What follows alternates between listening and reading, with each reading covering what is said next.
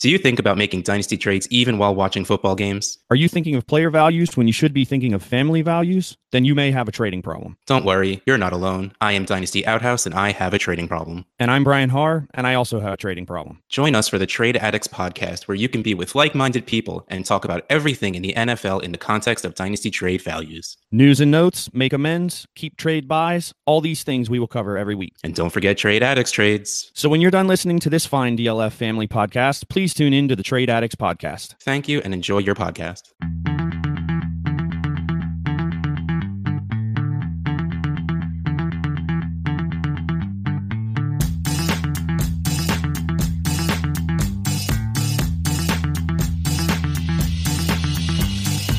You're listening to the DLF Dynasty Podcast, where there is no off season. Welcome to the latest edition of the DLF Dynasty Podcast. I am your host this week, Dan Meylor. We are without our guy, Ryan McDowell, who's having some connection difficulties. He's in the middle of a storm tonight. So, myself and Matt Price will be flying duo, I guess, rather than trio. Uh, Matt, just me and you this week, but we got a lot to talk about.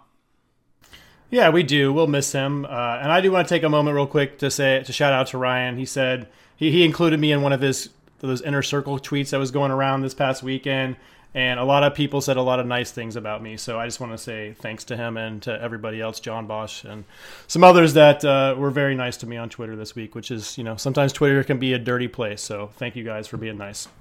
Yeah, no doubt it can be. And I think all of us have caught some of that flack in the past. It's always nice to catch the other side of that conversation. Ryan mentioned me as well, and I'm I'm equally as thankful for sure.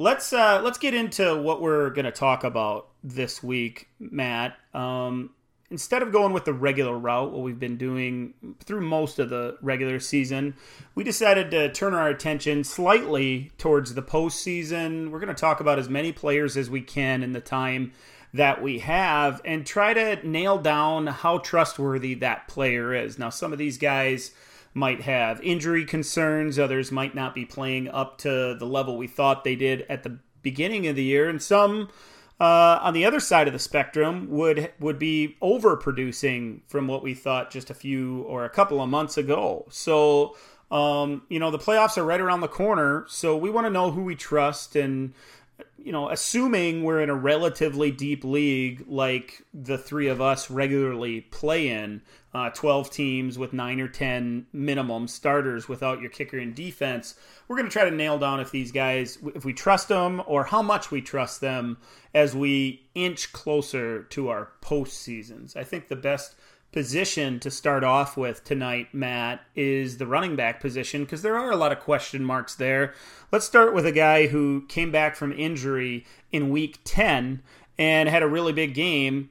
We're all talking a little bit this week about Leonard Fournette. He's the running back 65 in total points so far this season. Of course, that injury kept him out of so many games and left a lot of dynasty owners scratching their heads thinking about what they're going to do with him moving forward. He was a top back, top five tailback in Week Ten.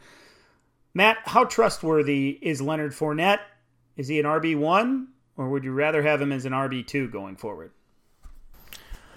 I think RB two. I think I'm honestly going to take this quote unquote big game to take an opportunity to sell him if I can. I think there is some merit in waiting um, to see if he has another big game and really gets back, kind of bounces back uh, completely to that late first, early second round value.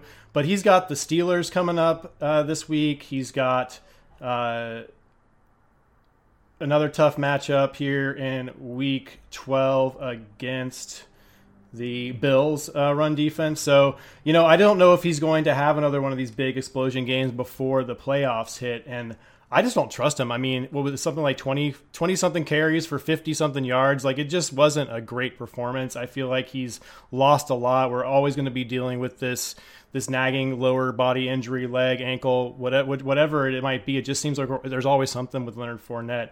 Um, and I just I just don't trust him. Maybe that's wrong. I don't trust the offense. I don't trust Blake Bortles. I don't really trust the coaching staff to be honest with you at this point. So uh, I'm I'm going to take this opportunity to go ahead and get out at this point. If I can get an early first and something on top, maybe a second also on top of that, then I'm going to go ahead and take this opportunity to sell Leonard Fournette. Yeah, you know the one thing that makes me hesitate with that is the usage. He, you know, you mentioned the 24 carries. Yeah, the the efficiency wasn't really there. But he's getting 24 carries where Carlos Hyde only gets three. So it appears to us, it should at least, that he's going to get the the bulk of the workload and maybe really all of that workload going forward. Again, if that doesn't turn into more than two yards a carry as it did in week 10, we're going to have some problems going forward. Now, that all doesn't mean that I'm ready to trust him as my RB1 and be thrilled about putting in my lineup as my best tailback.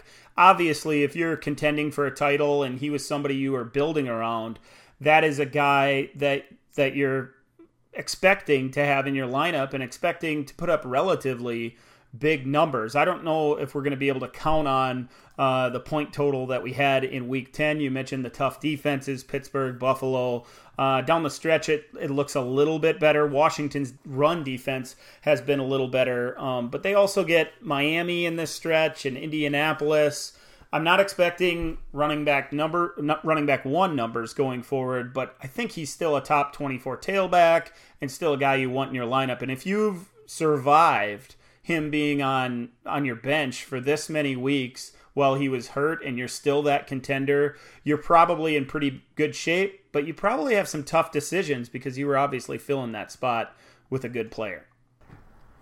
Yeah, absolutely. Um, I just I just don't trust them. Again, week week 14 of the first week of the playoffs, the Titans pretty tough run defense. Week 15, uh, they have another like the Redskins, like you were saying, they are at home, and then and if you can make it to the finals, you you get Miami in Week 16 uh, on the road. So if you can make it there, I think you'll get another good start out of him. But uh, I think this is purely a volume play, and basically, if you don't get a touchdown out of it, I think you're going to be pretty disappointed about what you get out of Fournette right now, and certainly disappointed if you spent that late first round, early second round pick on him in a startup draft. Completely agree. There are dynasty owners, myself included, that have a nice fill in from the season. That you know, in one spot I had Fournette, happened to get Phillip Lindsay in free agency following a rookie draft, and I've been trotting him out there. I, I, I wanted to last week, but he was on bye, so I started Fournette.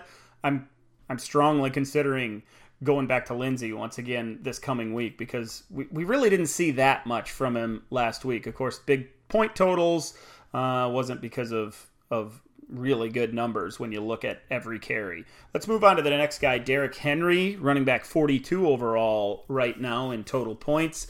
Back to back weeks finding pay dirt, Matt. Trustworthy as an RB2, maybe a flex, or are you even on board with that?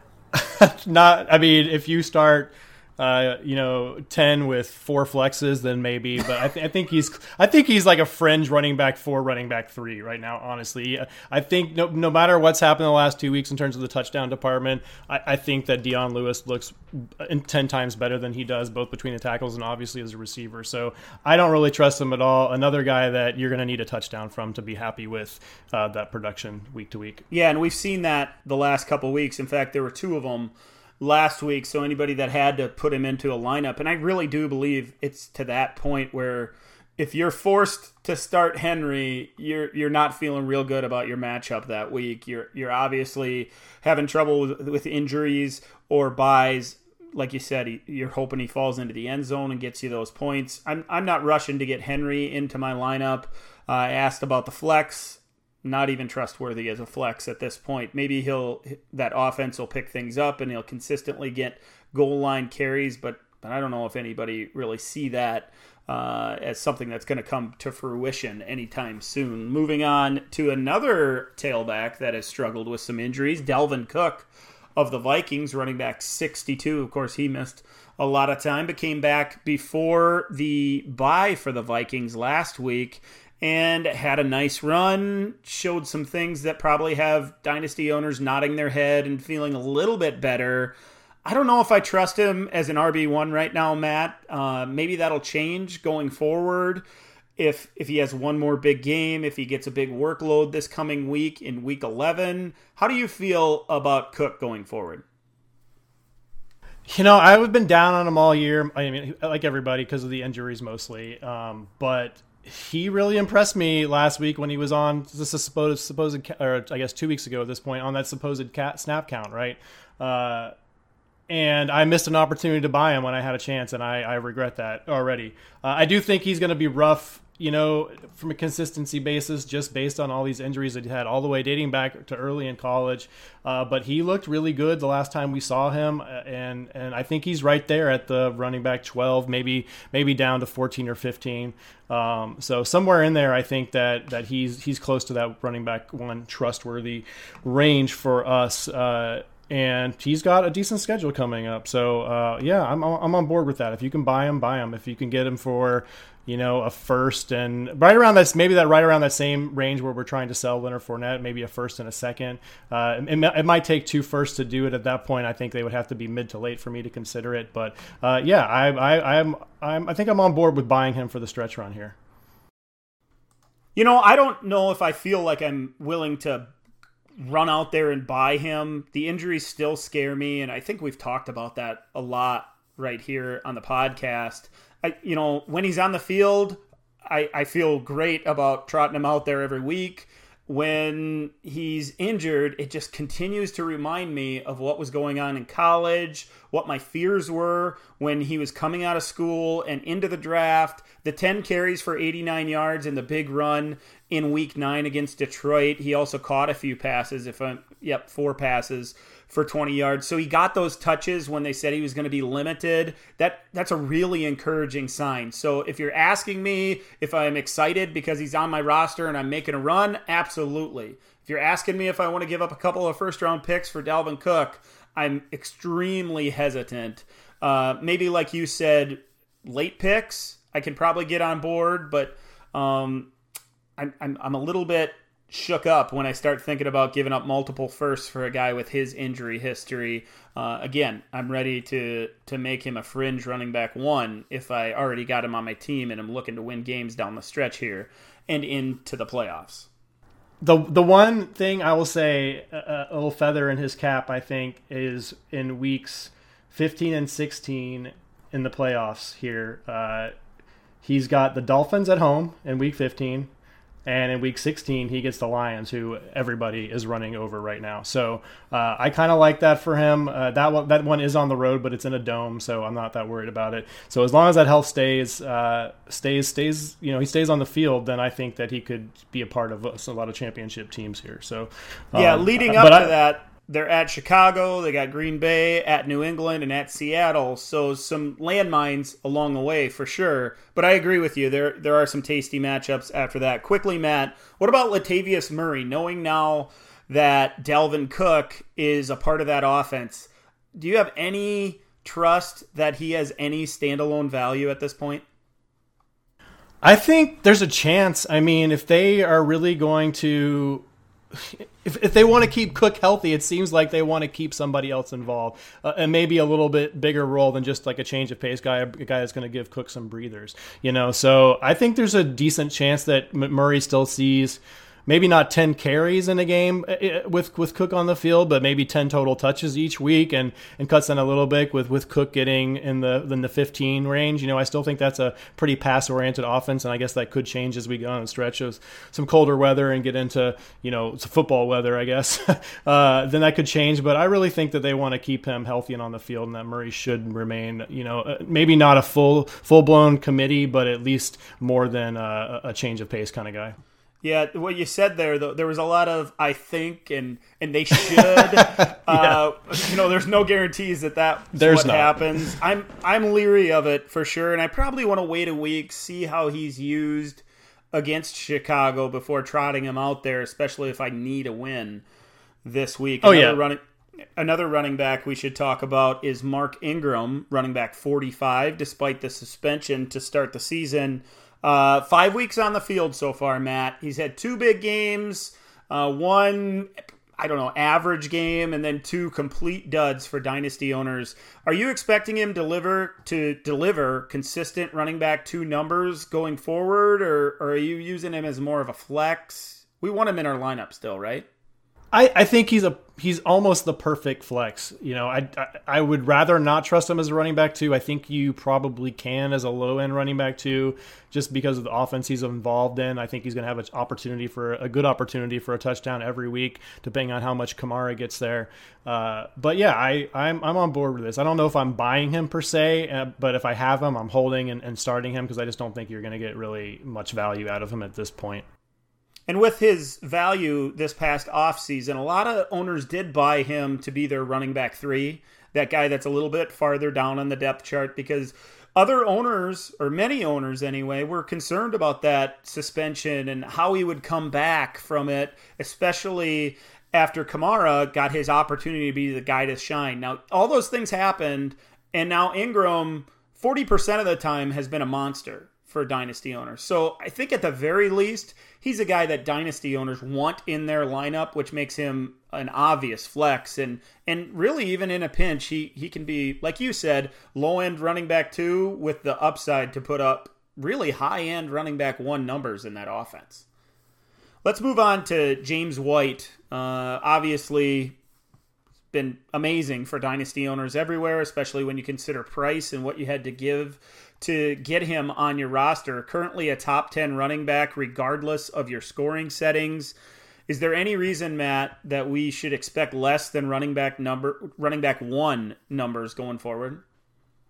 Yeah, I I think we had a really really fun stretch of games there with James White producing tons of touchdowns, but I am skeptical it's going to continue going forward as long as Sony Michel is healthy. We saw while Michel was out uh, James White get 11, in addition to all the receiving game work. Don't let me wrong, that's still going to be there. But in addition to the receiving game work while Michel was out, he had 11 carries, 8 carries, 12 carries. Michel back last week against Tennessee down to one carry. Uh, with Michel getting 11 of those, so I, I, I think that he's still going to be have a nice PPR floor for us.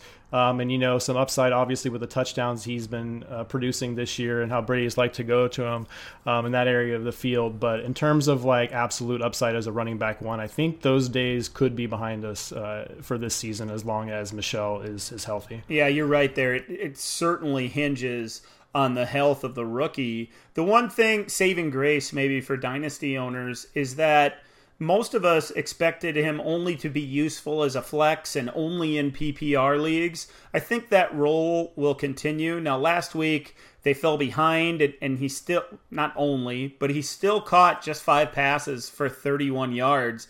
That was a role that usually you'd expect those maybe even double digit catch games out of James White, and it didn't happen. It's only one week, I understand.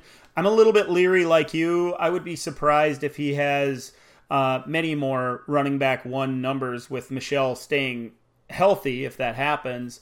Um, I guess we shouldn't be shocked if he if he has one or two where he scores a couple times.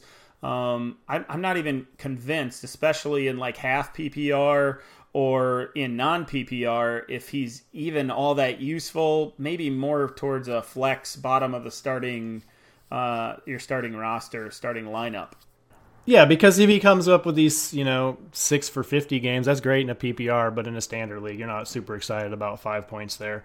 Um, so, yeah, safe floor and PPR. Uh, Dan, let me ask you this. Uh, for the last several weeks, he's been bought and sold for, you know, late first round picks. Are you selling for that right now? Are you getting out uh, based on the wave? Um, or, or are you going to continue to hold for the playoffs there? You know, it, it obviously it's going to depend on your roster and if you can fill the hole yeah. even with something useful. But in a vacuum, I'm selling if that price is the 10th pick in the draft. I'd much rather have that. I think broadcasting to 2019 and beyond, it's pretty obvious that that coaching staff in New England wants to give Sony Michel a big role, wants to make him a, a, key part of that offense.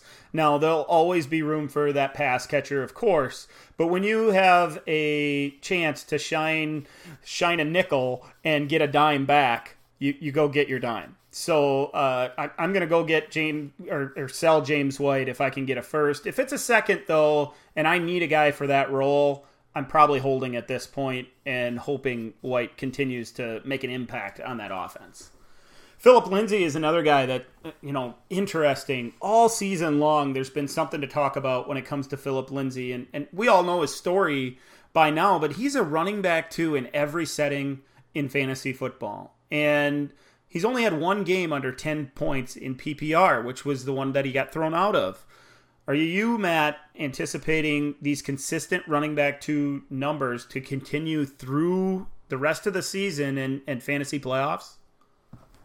I, I absolutely am. I don't see any reason why why we should downgrade him at all. He's proven he can do it both with and without uh, Royce Freeman there. I don't think that really matters in terms of his workload. Maybe it caps his upside a little bit with him there. But even when he was gone, you know, they brought in Booker to play a bigger role. So I think he, he's just going to be this guy that they're going to, I don't want to say manage his touches, but he's not going to be a bell cow guy, but he's a guy who doesn't need a bell cow kind of role to do that.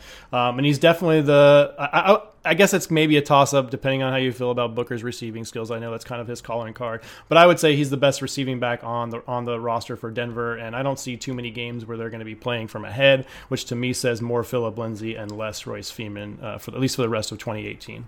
Yeah, and you know you mentioned Freeman being out of those games. When Freeman was gone in his last three games, Lindsay has piled up 15 touches, then 21, then 19. So he's a trustworthy tailback. They they obviously are willing to give him the ball and the bulk of the carries if the situation it, it makes it necessary. And you know, if that coaching staff is going to trust him for that kind of workload, even before that, he was averaging right around 15 carries a game. If you take out that game where he was ejected, that's that's a nice workload, whether you're a rookie or a or 10th year veteran. So uh, I'm I, am i am with you. I'm expecting him to hover right about right around that mid RB two level and continue to pile up 15 points a week. A nice guy to have in your even in your RB two spot.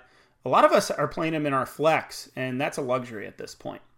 On to Aaron Jones of our Packers, Matt, running back 33 to this point didn't get any usage early in the season. Recently, that has spiked quite a bit. In fact, in week 10, 74% of the snaps uh, this past week and came up big, had that nice game Dynasty owners have been waiting for. How much do you trust Aaron Jones at this point? And are you as excited about his upside for Dynasty owners as, as I am at this point? we could have an hour long discussion on how, how we could trust Mike McCarthy to do anything. I'm sure you and I, Dan.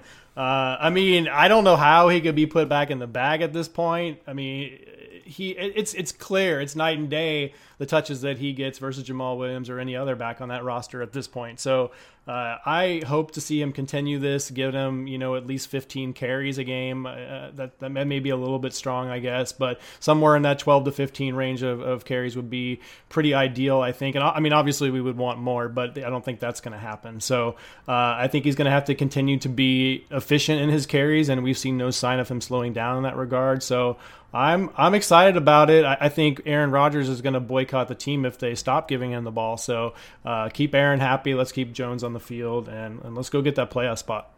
Yeah, I, I couldn't agree more. It was it was crazy as I was watching that football game against the Dolphins.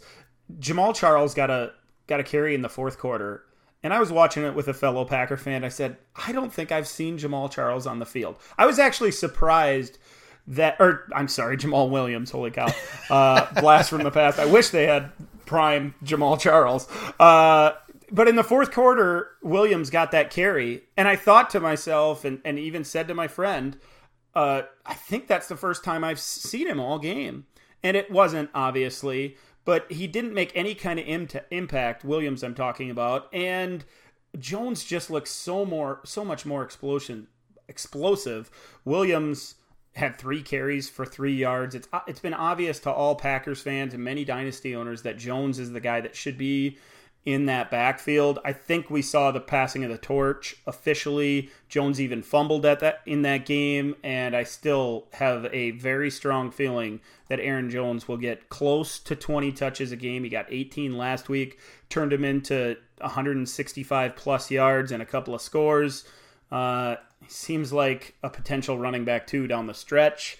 and maybe even running back one upside if that Packers offense gets things figured out.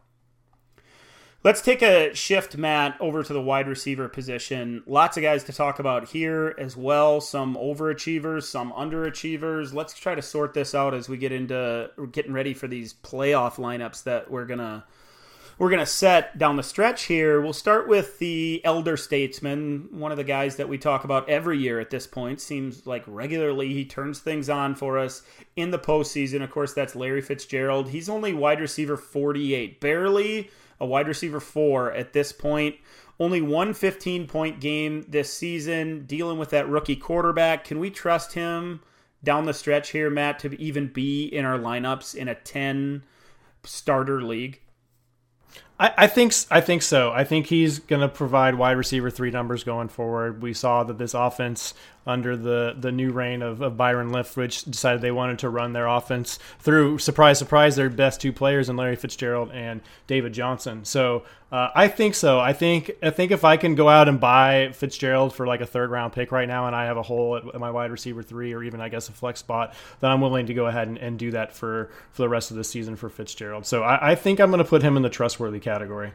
Yeah, I, I trust him too a little bit. For some of the things you said, for sure, I think the change at offensive coordinator is a nice change, and, and there has been some results from that already. I agree with you that they decided we have a couple of good players on this offense. Let's try to get them the football. And then also, you know, he's done it for so many years. I, I don't think he's going to sit idly by late this season at all. I, I trust the guy, and especially if he's the last guy in your starting lineup. If right now you're you're starting somebody that you're really not feeling good about, a trade like you mentioned, giving a third for Larry Fitzgerald, if you're a true contender, seems like a no brainer to me. Especially if you can't do any better on the trade market as a a, a trading deadline uh, inches closer here. Amari Cooper he is. I wish we had Ryan this week. I really did because I, I, I know I've talked to Ryan about a lot of things, including Cooper on on many, many, many times, and every time he he sticks to the to the theory anything for Amari, and now we're starting to see a couple of nice games, uh, 13 plus points in in PPR now that he's arrived with the Cowboys very inconsistent in Oakland, but we have to go, Matt, by what he's done with this new team in this new offense, right? I think we have to trust him as a wide receiver too going forward. And I think this is the week right now before this weekend's game against Atlanta, who we, we all know what the passing games have been like against that team. Uh, I think right now is the time to go out and, and, and get him. If you have somebody that's still skeptical, maybe been burned all season long, maybe even last season too, and you can pry him away for a mid first, you know, I would I would be going out and doing that. Uh, everywhere I can right now. So uh, yeah, I definitely agree there. He's, it, I mean, it's, kind of the same argument as we thought about in Oakland. Like he's the main target. You know, everybody's out of the way. There's no one really else to throw the ball to. But it's actually happening in Dallas. You know, um, and with the way Zeke Elliott looks, you know, he start they, they can't just kind of uh, uh, concentrate on any one kind of player in that in that offense right now. So I really like what we've seen from Cooper these last two weeks. He seems motivated to prove that the this it was a situation and not him. So uh, yeah, please go out and buy him. Start him against Atlanta this week. He could he could I think he could have a huge game this weekend, and after that point, I think that buy low window is going to be closed. And dynasty owners that are just looking at the box score, saying, "Well, against Philly, six for seventy-five. The game before against Tennessee, five for fifty-eight. There are a couple of Dak Prescott horrible throws away from." Cooper putting up wide receiver one numbers over the last couple couple of games. So those of you that watched that football game, especially on Monday night, will look at that, or maybe it was Sunday night. On Sunday night, it was. Uh, should have seen those overthrows and thought to themselves, "Wow, it, man, the route running was sharp. He seemed to be have that get off that we all liked of him getting or coming out of college." The the real Amari Cooper is about to stand up here, and I I agree with you, Matt. I think we're we're gonna see the real deal down the stretch, and he's gonna help a lot of dynasty owners make uh, make something of this season for sure. Doug Baldwin, wide receiver 89, uh, also struggled with injuries, poor play, you could say maybe. Uh, only one 12 point game in PPR so far Matt, for Doug Baldwin. No games over 16 points just yet. Can we trust him in our lineup if we're chasing a title right now? As like a, again, I think we're in this wide receiver three flex range with him. I, I, think there are worse starts, but he certainly has not done anything to really make us confident in him uh, this season it's kind of a travesty what they're doing in Oakland, in uh, Oakland, and in Oakland too, but, but also in Seattle. You know, they have Russell Wilson, one of the best quarterbacks in the league, and they're just intent on continuing to run the ball with guys like Chris Carson. Rashaad Penny finally got on the field and did something this past week, and and uh, so it just seems like this is their mo. They don't want to use Wilson for what he's good at. They don't want to let him scramble around, find the open receiver, and and put up some big passing numbers here. So I'm a little bit skeptical uh, I was super excited about Baldwin this year and thought we might see a special season out of him. But those injuries and then the way they wanted to run their offense this season kind of kind of uh, killed that for us. But I still feel like I want to have him as a wide receiver three kind of flex uh, uh, start each week in a lineup. I think you can do a lot worse than that, just based on his ability and what he can do. Should they need to open up the passing offense? So uh, I, am skeptically on board still with Doug, Doug Baldwin. Yeah, I'm skeptical for sure as well. It's been really up and down. We've, we've had a few games of two or less catches. Um, the the injury is obviously a factor, and there was news this week that Baldwin himself said he's over the knee issues, that he he feels like himself again. I'm not sure if that's really taken in context. Maybe somebody asked him directly, "How's you know how's the knee?" It's not like Doug Baldwin is going to stand up and say, "Wow, it really hurts. It's affecting my play." So we'll we'll see how it goes going forward. I, I think I have the same concerns as you with that Seattle offense. I have no reason to feel that's going to change anytime soon. The schedule down the stretch is, is really up and down. They have some nice matchups, some tough ones, but I feel like it's favorable going forward. Um, so if we're trotting him out there, I, I'm kind of like you with Fitzgerald. I want him as maybe the last guy in your starting lineup. Um, if you're trotting him out there as a wide receiver two and maybe even a wide receiver three, though, I'm, I'm concerned about that lineup, and, and we're not going to see that kind of production unless something drastic changes with that offense. They get San Francisco twice, week 13 and 15 and KC in Week 16. And I know the Kansas City defense has been playing la- better lately, but that seems like a shootout game to me in the in the fantasy championship. So I think there's a, a decent reason to be. Uh, a little bit positive about Baldwin for the rest of the season. Yeah, things to be optimistic about for sure you should temper your expectations and not expect huge production though for sure going forward. No, I think I think like if we can get you know eight to ten points out of him as a wide receiver three flex with an with an opportunity to get more in these bigger games, uh, then then I think I'm okay with that as a yeah he hasn't option. He, he hasn't found the end zone yet, and that doesn't yep. seem like even even a seventy percent Doug Baldwin, if that's what he is, and he claims to be at hundred percent. That guy should score a couple times. So yep. he's gonna regress to the mean and find the end zone at least a couple times down the stretch. So so maybe there's there's cause for optimism going forward.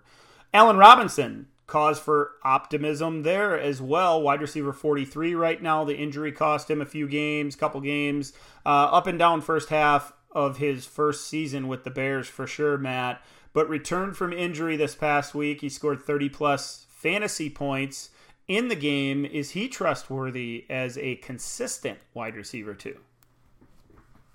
See, you threw that consistent word in there. Yeah.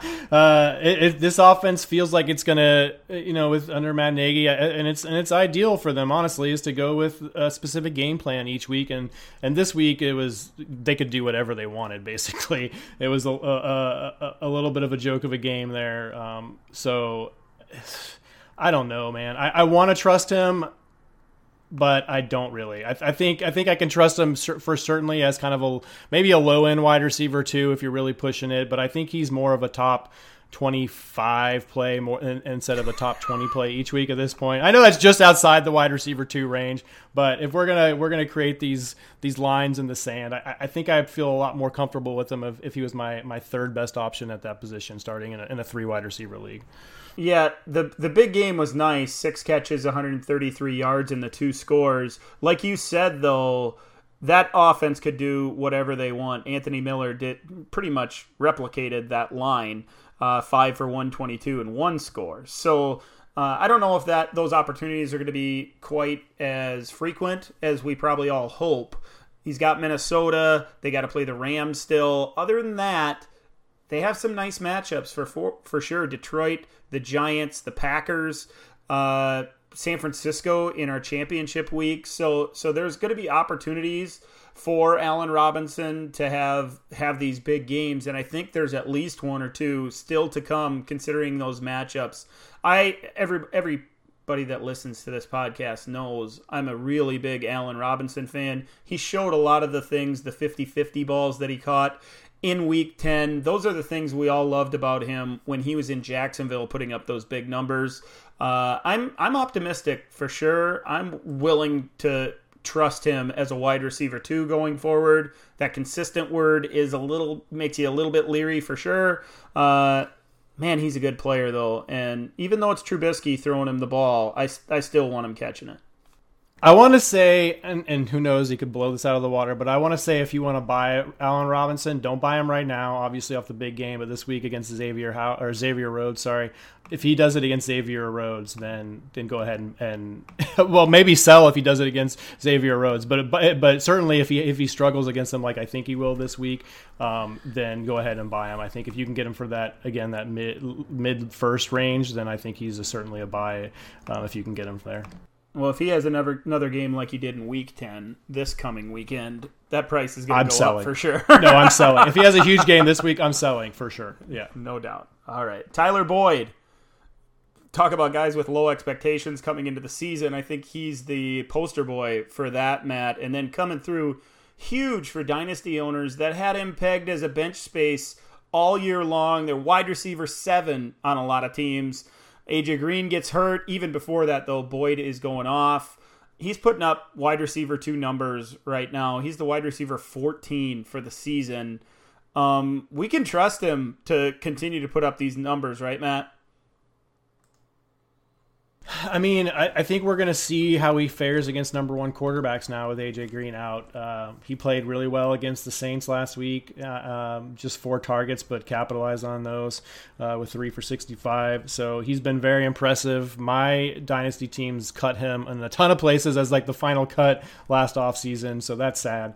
Um, but well, yeah, I, you're I a think horrible owner, Matt, for doing that. he was the Nobody last guy on the roster so many places, man. It was it was a bloodbath for Tyler Boyd this offseason on on my teams. Uh, but yeah, I, I I think it's tough. I don't think he's that alpha receiver. I think you really need someone drawing that that big coverage across from him. So we're gonna see this week against Baltimore. That's gonna be a really tough test for him. If he excels there, then I think we have some decent matchups coming up. No really great matchups. I don't think the rest of the year, uh, but all all winnable, kind of middle of the road kind of kind of games. Oakland in Week 15 is nice. At Cleveland, you know they're starting to play really well, so that's that's a little bit sketchy. But AJ Green should be back by then, and I think at that point we can we can trust him again. So I think these next two games are going to be pretty rough, uh, but uh, he's impressed pretty much everyone. I don't know how you couldn't be impressed with what he's done so far this season. So I, I think he's trustworthy. Just a couple of tough weeks coming up. Yeah, and every player has that. Julio Jones has games where he only catches a couple, a few balls. So I'm, you know, and I'm not, I'm not about to compare Boyd to Julio Jones or anything like that. But you know, a few years ago, he was that guy in the second round that I was picking up all over, and luckily, has, it's nothing more than luck. I kept the faith with him and kept him as that wide receiver seven or eight on all those teams. And by the time week three came around, we knew we had to start him, and I have ever since. I'm not pulling him out of any lineups, regardless of the matchup. You know, obviously, he is a lot better when he has that deep threat on the other side. He's got the number two corner guarding him, not seeing any double coverage, and, and just kills on those crosses and those deep overs and, and all that stuff. So, uh, you know, I like Boyd. I like Boyd going forward next off season in the places I don't have him, especially if he doesn't blow up down the stretch here. I'm going to be looking to add him because uh, you know I like what he does and what he offers, especially in that offense with Andy Dalton as his quarterback. He's going to get targets. He's going to put up numbers. He's going to have those big games, and we've seen a few of them already this season. If you're asking me about 2018, keep putting him out there. You're probably playing him really as your fourth or fifth wide receiver in your starting lineup, or or maybe he filled in for a guy who's underperforming or hurt. Uh, either way, feel good about having that guy in your lineup because he's still going to get those targets and still going to get those catches. Three for 65, maybe not exactly what you thought a week ago, sans AJ Green, but you know, man, I was watching that game. Like the first play of the game, he he hit for a 20 yard gain, and and I was like, well, I don't think I have to worry about Boyd. He didn't do a lot after that, but man, I feel good about having him in my lineup. Another guy I feel really good about having in my lineup, Matt, and I know you do. You would too if you had him anywhere. It's Calvin Ridley, wide receiver 21 right now. He's certainly been up and down, but those ups have been fun to watch. Uh, four games of 16 plus points, three games of under eight, though, Matt. Can a championship team have him as a wide receiver two going forward? Ooh, I thought you were going to say three, and I was going to say absolutely two. I'm a little bit. Uh, it's it's rough. yeah, but I think a, it's he's possible. another guy though that nobody was expecting it. Going to put him in as you know going into the season and say that's my wide receiver too. So likely you are playing him in the third or fourth spot among wide receivers in your lineup. Yeah, absolutely. I think he is he's going to be more of a flex play for most of his owners right now. You know, unless you're maybe a rebuilding team that that caught fire and are now competing all of a sudden. You know, he's probably going to be that lower end starter flex play for you. He's got nice matchups in weeks 12 and 14 against New Orleans and Green Bay. Things are a little bit tougher in 15 and 16 with Arizona and Carolina. Uh, I don't really like what we've seen from that offense the last couple of weeks. Sans Julio, except for Julio. Um, but yeah, I, I wide receiver two is tough. Wide receiver three, absolutely. Flex play, absolutely. Wide receiver two, I don't know if I can get there. The usage is what is holding him back. I, am convinced of yeah. it. We're still seeing Mohamed Sanu play almost all the time. Justin Hardy is close to him in snaps every week, and, and they're still feeding Austin Hooper, getting those running backs involved in the passing game. So, you know, whether it's that coaching staff deciding they, they don't really want to trust a young guy to be on the field all the time or something else, maybe it's something we don't know about in practice or or or anything really. Um he, he's not getting on the field enough to be real truly trusted, especially as a wide receiver too. Again, if you have him, you probably got him in your lineup unless you're stacked. Uh, I'm I'm super I don't have to say it. I'm super excited about his upside, and I think starting next year we're going to see the real Calvin Ridley. That route running is on point. I love it. Let's go to tight ends, Matt. We got to start with the big guy, Rob Gronkowski. The injury has made dynasty owners everywhere upset, anxious, really, about Gronk. They have the bye week. Even before the injury, however, only had one touchdown. That was in week one. Uh, just one game over 16 and a half points on the season so far. I'm I'm worried about Gronk. I, you know, the the trade rumors that were out there that he was going to go to the Lions in the offseason and threaten to retire, all that stuff. Bill Belichick's no he knows when to get move on from a player and I, I really feel like he saw this coming. Now I'm very much invested in Gronk.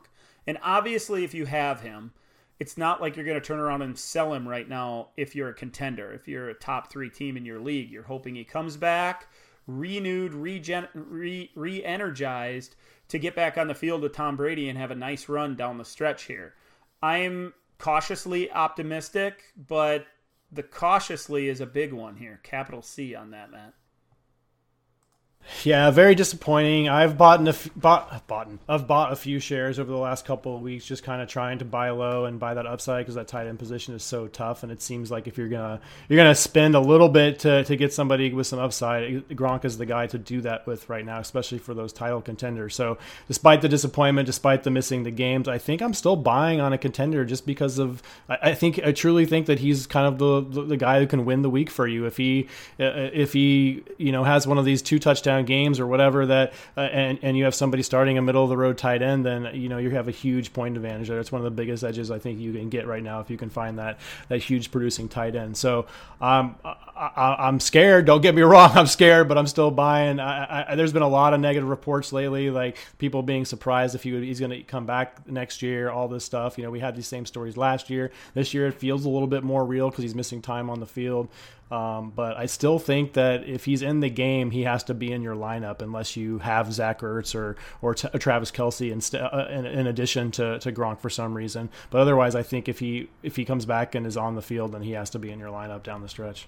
Yeah, you know, we, he's had a couple of clunkers. He had a two for 15. He had another that last week, at, or the last time we saw him on the field in week eight, three for 43, a four for 44. You know, not big games, but he's still getting targets. He's still getting those looks. And at some point, again, regress to the mean, he's been a touchdown monster, almost scoring in every game of his career on average.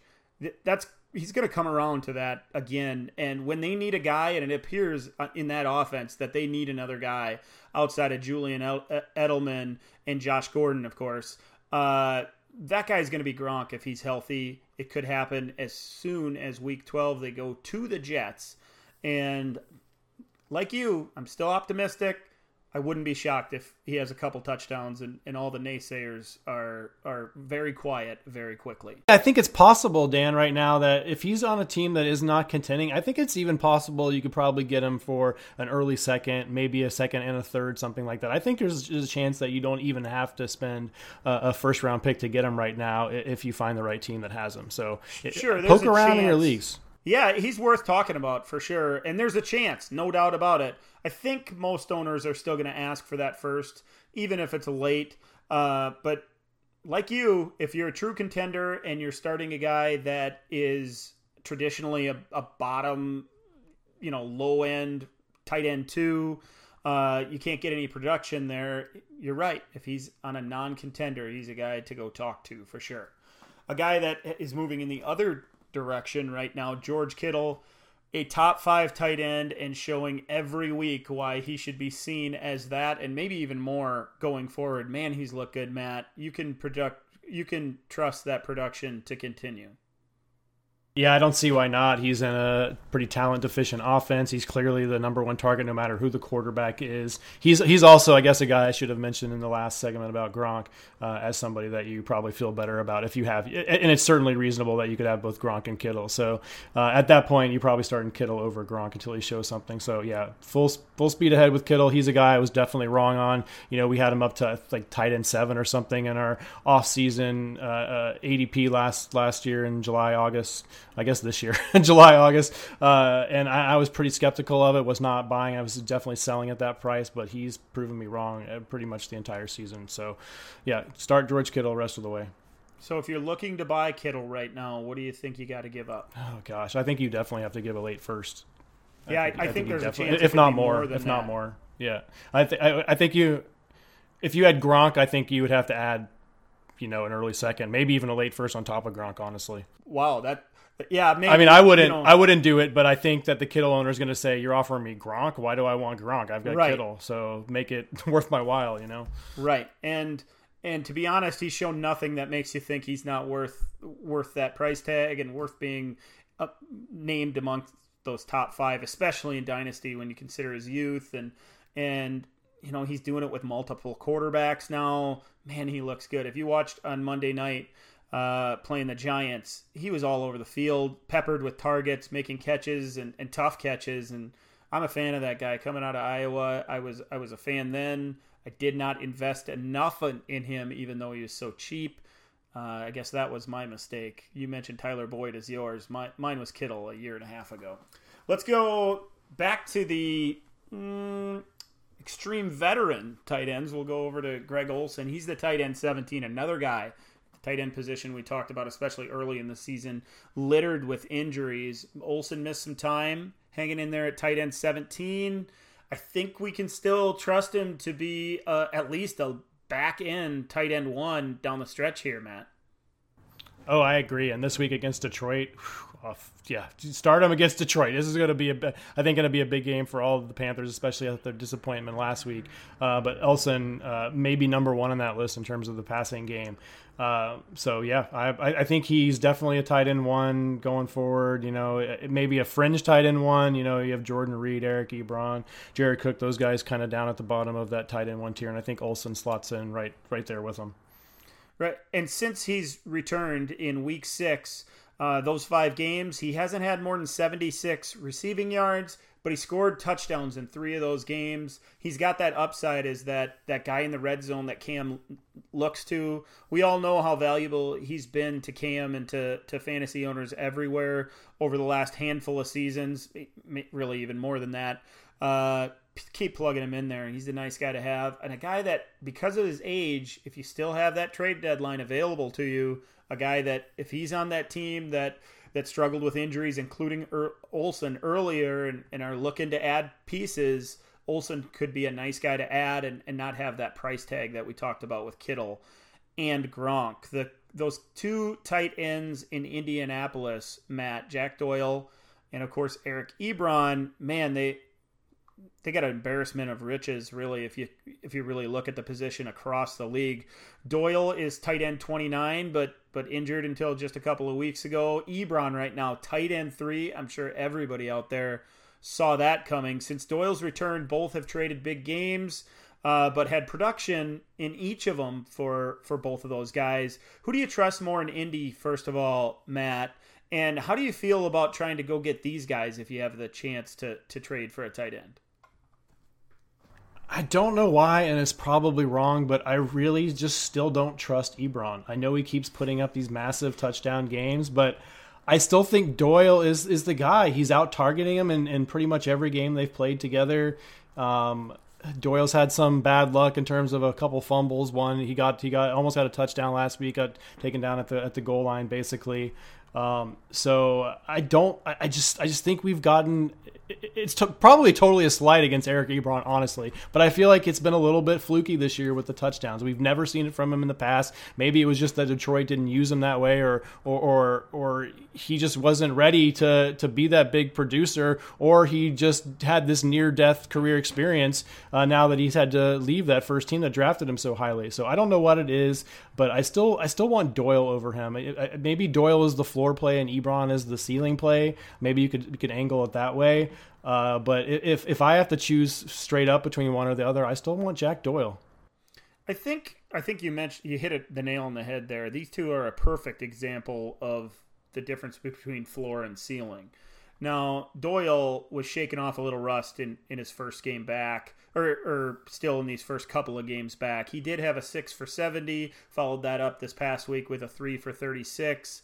I think if you're trying, kind of keeping with the theme with floor and ceiling, if you're trying to win a title right now, it's it would be hard to choose Doyle for me because of what Ebron has done, especially with those touchdowns. You need those splash plays to to win leagues. Those those league or week winners, I've always kind of called them, and we've seen them multiple times already with with the colossal disappointment that is Eric Ebron. He is making up for it right now, and if, if you need uh, a splash to try to make to to win a title. I've flipped. I was on the Doyle side, and really long term, if we're talking the next three two and a half seasons, I want Doyle. But if we're talking about the next six weeks, I I, I think I want Ebron in that, especially that touchdown potential that you mentioned. It's just, it's just so hard with based on workload. You know, this this past week, uh, Ebron saw 38% of the snaps, Jack Doyle 87% in week eight, 73% for Doyle and just 21.8% for for uh, Ebron. So it's just I just think he's he's getting used in those high leverage situations and he's making good on it. But if he doesn't get those scores, I think we're really disappointed with what Ebron is going to bring to the table. Right. And and I haven't looked into those numbers. I don't know exactly where that usage is. It seems like Ebron is getting those looks obviously in the red zone but those are the money plays, really. And it, and with the landscape of tight end right now, the injuries there, the the disappointments there, and just the lack of depth in general makes me feel like those guys with the touchdown potential more than any position, and, and it's probably been this way for quite a while. At tight end, I want that potential. Let's go to the quarterback position quickly, Matt, before we wrap things up right now. I wanted to mention mention Mitchell Trubisky. Uh, we've been kind of hard on on Trubisky on this show, and he's been up and down. Of course, a young guy, uh, but quarterback six right now, and those up and down numbers, while they exist, those up numbers, man, they, they're really good. He has he has a high ceiling, a lot like Eric Ebron. Are you trusting him in a one quarterback league to be your starter every week going forward? That that's a big ask. I think uh, he's he's clearly putting up fantasy points, and I know everybody's comparing him to Bortles, but I think I think it kind of is because he doesn't look great on the field. He had that re- one really nice throw to to Allen Robinson for a touchdown, um, a couple other pretty good throws to Anthony Miller, but but he was off target just as much as he was on target, in my opinion, in in the last few games in these big games. I think this was definitely the best game of his career, both. Uh, maybe not from a stat uh, perspective because he had that six touchdown game, uh, I think it was back against Tampa Bay earlier in the season. Uh, but I just I don't know. I just don't think he's very good. Maybe he's gonna be like Bortles and put up fantasy points and still not be good. Uh, he has a fine fine uh, set of matchups coming up this uh, this week against Detroit. is probably going to be another big game for. I'm sorry, uh, Minnesota this week. So in week 12 against Detroit, it's going to be a, probably a big game. Uh, and then week six, week week 16, he's get San Francisco. So it's hard to argue that he could potentially win a title for somebody at the quarterback position. But I I don't know about trustworthy. I think that that's the the word for me with him. I I don't I still don't trust him. Yeah, I, I think I trust him, but it's as a streamer. Three of his nine games have been relative duds. Really, he has three games with one or or less touchdown passes. The the big games have inflated those numbers. He has a few of those as well. Now, if you're a gambler, I guess you can roll him out there every week. But I'm leery of the Minnesota matchup. I'm leery of the Rams matchup. By then, they may be a little healthier. Uh, obviously, he's got some good ones as well. You, you should have a second quarterback on your roster if you're a true contender. Uh, and if we're talking about super flex, you obviously you're putting him in your lineup because of that upside.